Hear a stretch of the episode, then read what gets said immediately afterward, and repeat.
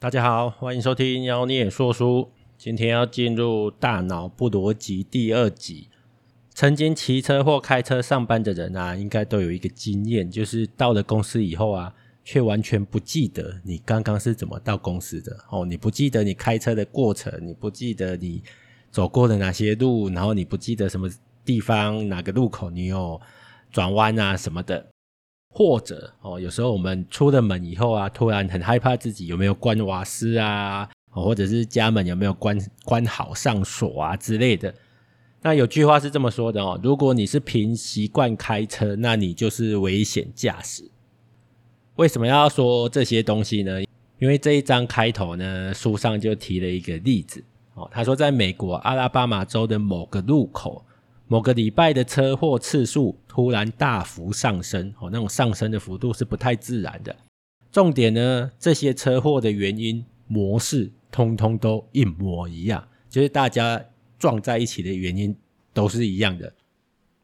原来啊，那个路口啊最近改了号志就是它的红绿灯稍微更动了一下，原本的路口只有绿色的左转灯，所以驾驶人看到绿灯亮起来就会直接左转，你不用担心对向车道突然有车撞过来。后来呢，为了舒缓车潮，另外又加了一个全绿的绿灯，就是左转的绿灯亮起来的时候呢，你可以直接左转，对向的车道是红灯，它是不会动的。但是如果是全绿灯亮起来的话呢，你要观察一下对向有没有来车安全的才可以左转，因为对向呢也是绿灯。但是呢，就这一个更动导致很多的驾驶人一看到绿灯亮起来他只看颜色，一看到绿灯亮起来就直接左转。但是呢，有时候绿灯是全绿灯，不是左转绿灯，对向是有车的，然后呢大家就撞在一起了，乒乒乓乓这样。这个现象呢，就是因为驾驶人其实已经习惯了，所以即使灯号改变了，大家还是习惯一看到绿灯就左转，就这样不断发生原因一模一样的车祸。这种运行模式呢，显示大脑有一套自动运行系统，大脑自动化的感觉。在我们意识到细节之前呢，工作就已经完成了。所以我们前面讲的说你有没有那种开车到公司却不知道自己是怎么到公司的，或者是出了门之后呢，不知道有没有关瓦斯，不知道有没有把门关好锁上，这些呢都是因为我们的自动化系统可能帮我们把事情做好了，而你自己没有意识到。也因为你没有意识到，所以你完全不记得我刚刚到底有没有把事情做好，这就是自动化系统造成的困扰。也因为这个原因我们常常在一些成功学的书啦，或者是演讲里面会听到这些人会强调潜意识很强大。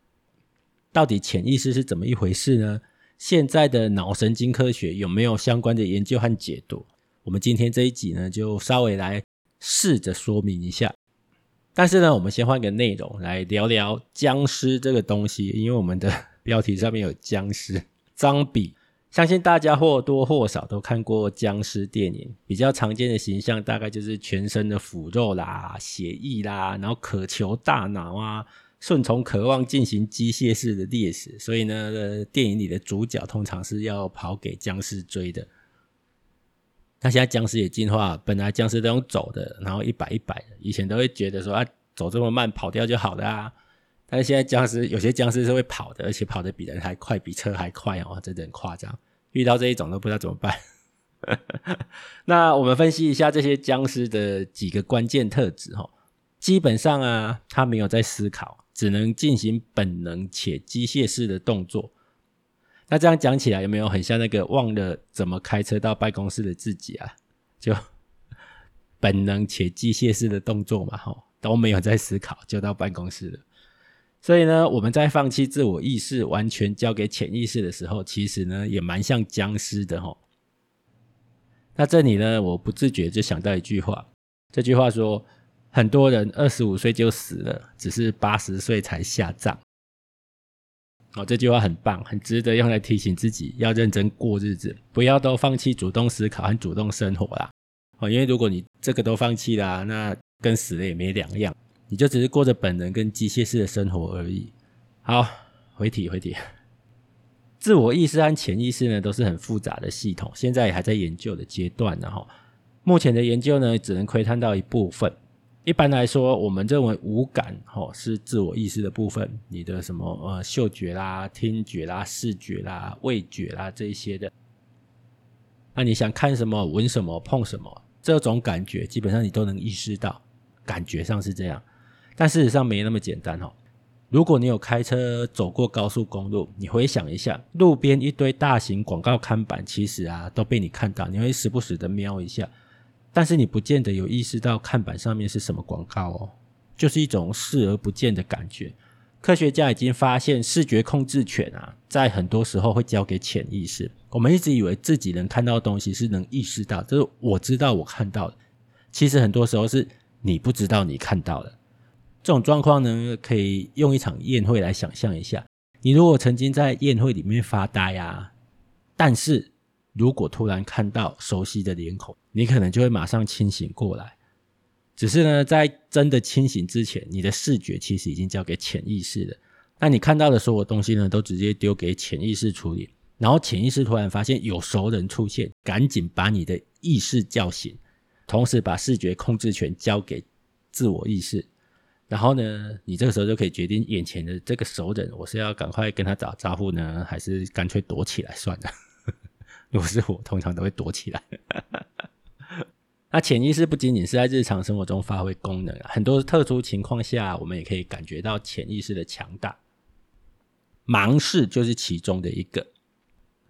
这里不是要讲盲剑客盲剑客现在还有人知道是什么吗？就是失明的剑客。好了，我们不是要讲这个。在有些脑部受伤的病人啊，如果受伤的部位刚好是在视觉区，那就会造成失明。不过这种失明比较特别，因为视觉区已经是视觉回路的末端了。一些中风病人，中风通常是脑出血嘛，刚好在这个视觉的位置，脑部视觉的位置受损导致失明，但是视觉回路的其他部位是完好无缺的。那研究者就发现这类型的病人有一定的几率会有所谓的盲视现象，就是他其实看不到东西，但是他又看得到东西。科学家就做了一个实验，在一个特定的室内摆了各种障碍物，当然受测者是盲人，他不知道里面摆了什么东西。然后呢，请这类型的失明者进入室内走一圈，结果就是这些失明者可以完美的闪过所有的障碍物，而且屡试不爽。就是他们闪过障碍物的方式跟明眼人是一模一样的。但是当研究者问受测者为什么可以闪过这些障碍物的时候呢，受测者却完全说不出所以然。这表示视觉回路其实是正常运作的，大脑也确实有看到东西是大脑有看到，不是你有看到就是我们刚刚讲潜意识其实有接收到视觉讯号的，但是因为视觉区受损，所以我们的意识没有办法把这些电讯号变成影像，让你的自我意识感知到。那有点像是电脑的显示卡坏掉了，没有办法输出画面，但是其他部位正常，所以你交给电脑的工作还是可以被妥善的完成，只是你不知道它完成了没有，你也不知道它输出的结果是什么。所以啊，我常常会觉得潜意识有点像是负责运算的伺服器啊，平常能够有感知到的部分呢，平常我们能够感知到的部分呢，其实只是前端而已。就好像我们连到 Google 首页啊，应该大家都有连上 Google 的经验吧，你连上它的首页只能看到一个搜寻框，背后其实有很强大的伺服器正在准备帮你进行复杂的工作，所以你把关键字输入之后呢， Google 就会透过各种的演算法丢结果给你，然后你就会得到一连串的很多很多的网页资料。那也因为它前端做的实在是太过简洁了所以呢，很多的软体工程师像我就会曾经听过一句话，就是我们不要做的太复杂，做的跟 Google 一样就好了。去你的，跟 Google 一样。真的会讲出这种话的，对，应该抓来扇两巴掌好了。Google 背后的伺服器非常强大，好吗？不是一般人能做得出来的。我要是能做的跟 Google 一样，我他妈的还在这边领着几万块的薪水。好，回题，最近很爱岔题好，那既然潜意识那么强大啊，我们能不能训练一下潜意识，把重要的工作都交给潜意识？刚刚不是讲成功学很强调潜意识的强大吗？其实也不是不行但是我们必须先理解潜意识是怎么工作的。我们回头想想看哦，开车上班这件事情其实从各个角度来说是一件很复杂的事情哦。除了要学会控制方向盘、油门，还要随时根据路上的状况做调整。所以刚开始学开车的人啊，常常会觉得手忙脚乱，但是练习一段时间之后就会觉得需要注意的事情越来越少了，最后会变成自动化。当你开着车到办公室以后，却完全不知道自己怎么开的。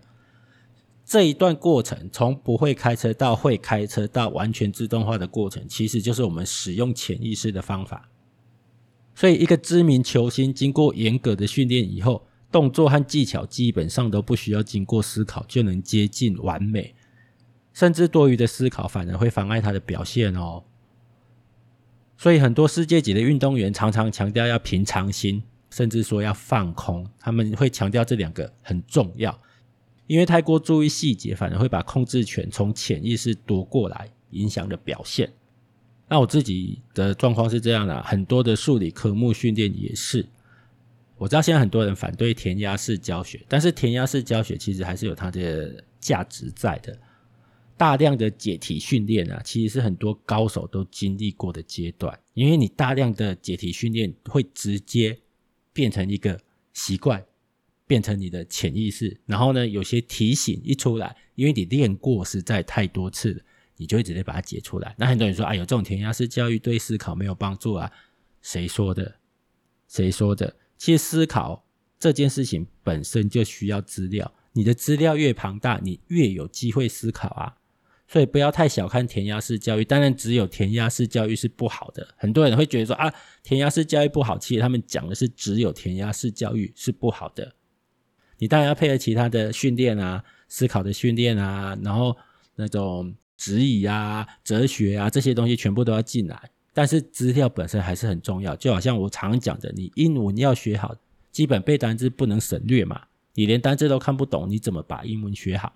任何的语言大概都有这样子的一个步骤。所以我们要训练潜意识也是一样的，要不断的、严格的、重复的去训练它。等潜意识完整的接受训练之后呢，它就有机会自动化。所以要让潜意识变得强大，就是刚刚讲的，避不开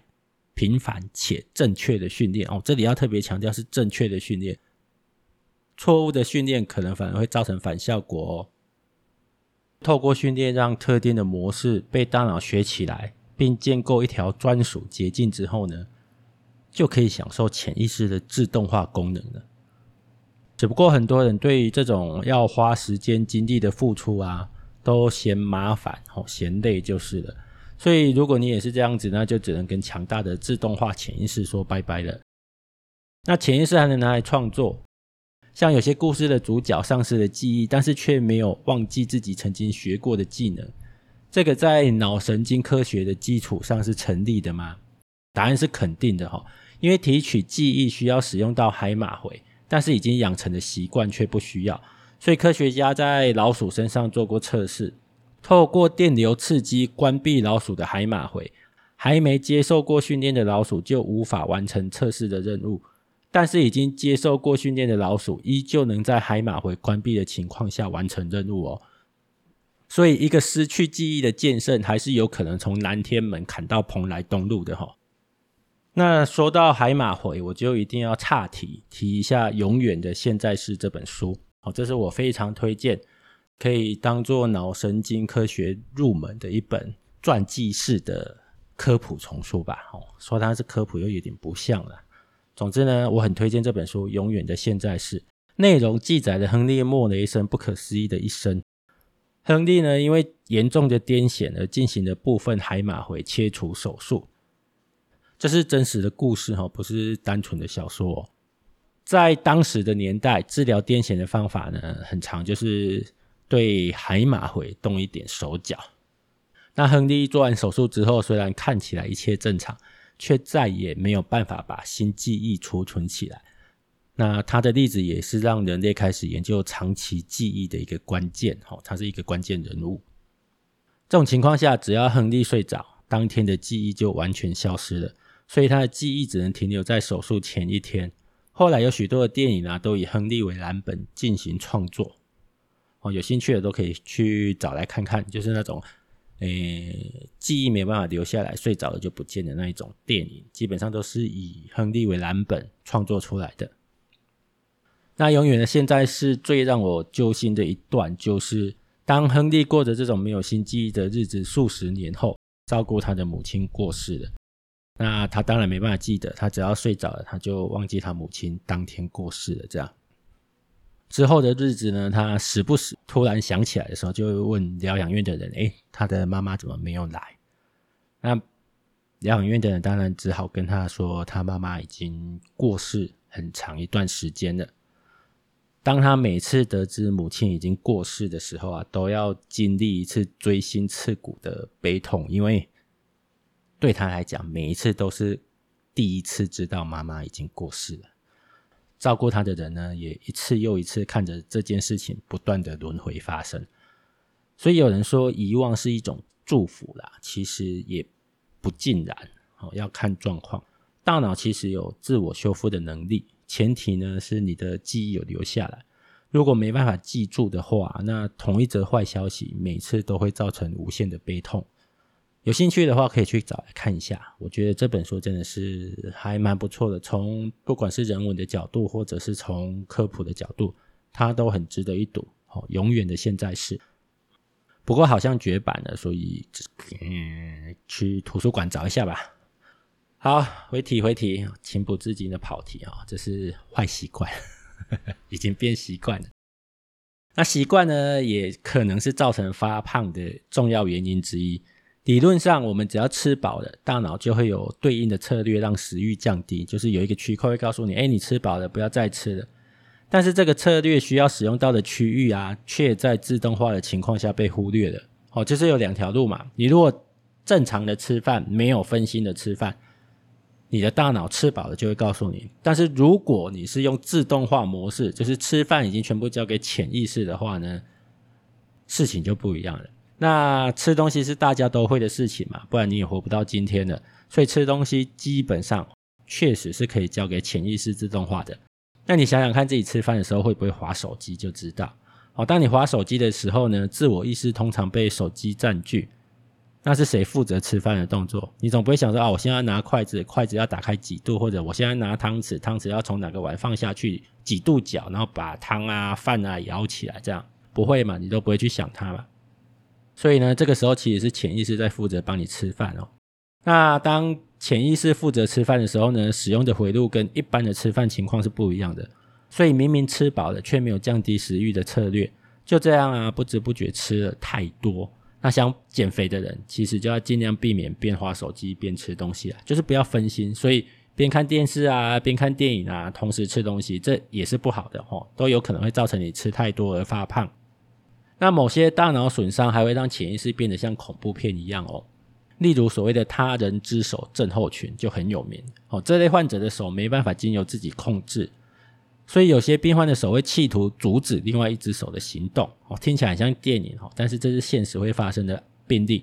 例如你想扣衬衫的扣子，但是你的另一只手会来阻止你，那甚至有病患的手想掐死自己不知道他的潜意识到底为什么要这么做那如果是搞笑电影啊，就会有一只手想要色色演员呢就会努力的想要阻止自己的手进行色色的行为，不然会被抓去关这是大概是搞笑电影比较常出现的。至于现实生活中会不会发生这种情况呢？我觉得如果你的潜意识够色的话也是有可能的再来，潜意识也有可能造成一些恐怖的杀人事件，最有名的梦游杀人事件也是跟潜意识有关系。在1987年5月的时候，一个名叫 Parks 的男人开了23公里的车到了岳父母的家，把两个人都杀掉了。然后呢，等到自己回到车上才醒过来，醒过来的时候看到自己手上沾满血的刀子之后呢，吓了一大跳，把刀子丢了呢，开车到警局，然后跟警察说我想我可能杀人了。经过冗长的诉讼以后呢，法庭判决 Parks 是在梦游状态下杀人，属于无意识的行为，所以罪名不成立，无条件开释。那这个案子其实还有蛮多争议点的啦，到底真实情形如何我们不得而知，但是梦游症确实是一种睡眠障碍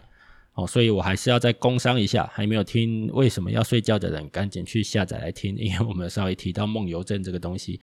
睡觉真的是和脑神经有很大的关联性，所以很难避免我工伤啦。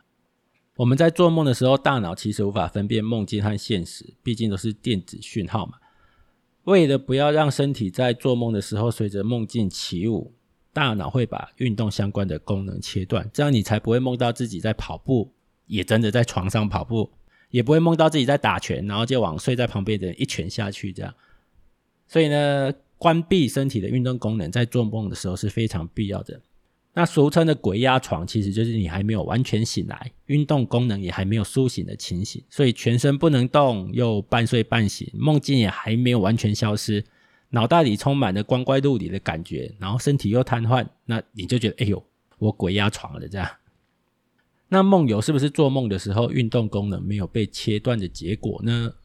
这个想法蛮直觉的嘛吼。一般来说啦，我们的做梦时间都是在快速动眼期，所以这段时间身体会处于瘫痪状态是被证实的。如果是在深层睡眠的时候，理论上应该不会做梦，但是万一你这个时候做梦，它不是在快速动眼期哦，你如果在这个时候真的有做梦，那身体就有可能会把梦境当真，做出相对应的行为。这里大脑不逻辑和为什么要睡觉其实就出现了矛盾了，他们的说法有点不一样。为什么要睡觉这本书呢，认为梦游其实是在深层睡眠的时候，但是你并没有在做梦，而大脑不逻辑认为你一样是在深层睡眠的时候梦游，但是你有在做梦，这是两本书很大的不同。那我个人比较倾向为什么要睡觉的说法啦，因为它是专门研究睡觉的嘛，而且他的整理的研究还蛮完整的。为什么我会比较相信为什么要睡觉的说法呢？因为目前的统计，梦游者进行的行为都是日常生活常做的那些行为，也就是潜意识的自动化行为。他不需要知道自己在干什么，也不需要做梦，他就能做到这些事情。你平常在做白日梦的时候，也可以把日常生活中的工作做好啊，不需要硬要梦到那些事情你才能去做那些事情。所以近年研究，其实我比较倾向梦游者其实处于自动化状态，那比较会去做日常生活的行为。那也因为这样，我认为梦游杀人在近期研究的基础上会显得有点突兀啦，因为谁的日常行为是杀人呢？除非是杀手嘛，以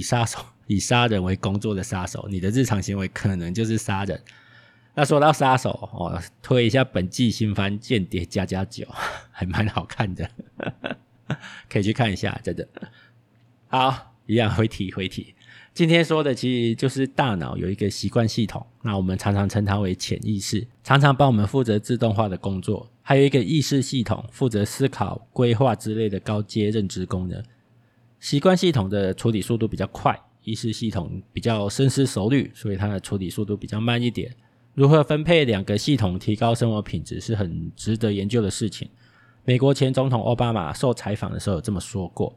他说：“你会看到我只穿灰色或蓝色的西装，这么做是为了努力减少做决定的机会。我不想在决定吃什么或穿什么上耗费心思，因为我还有太多其他决定要做。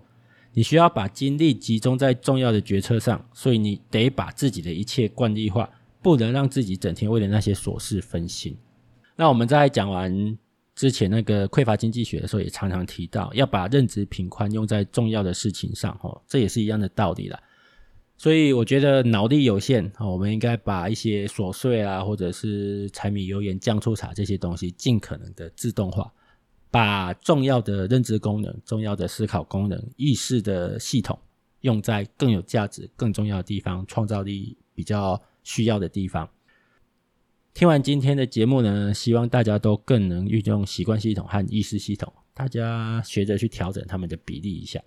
那今天的节目呢，就先说到这边，谢谢收听，拜拜。